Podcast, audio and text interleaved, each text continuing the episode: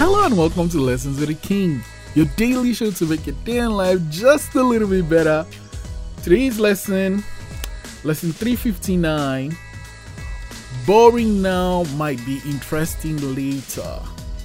Yeah, I don't know. I really don't get bored. I, I think we live in a in a glorious period, right? Like I can talk to someone at pretty much any corner of the globe as long as I have power and the internet and some means where I can chat like my phone or my computer. It's it's amazing. And I can watch like there's so many content providers that I can watch super niche shows. So being bored, I don't know, but it might happen. Something might come your way and you're like, oh man, this is so boring. I don't think we should just throw things away. We should take it in, you know, because we never know when we might need the knowledge we gathered from that thing.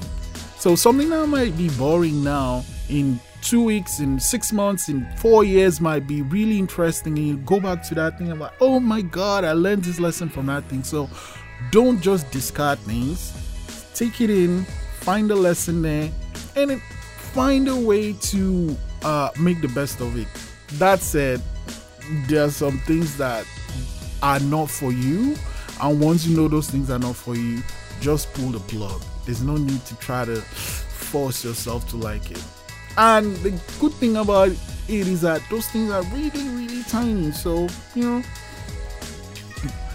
prompt 359 what's something you found boring before but find interesting now? Oh man, so many things. Lesson 359 Boring now might be interesting later.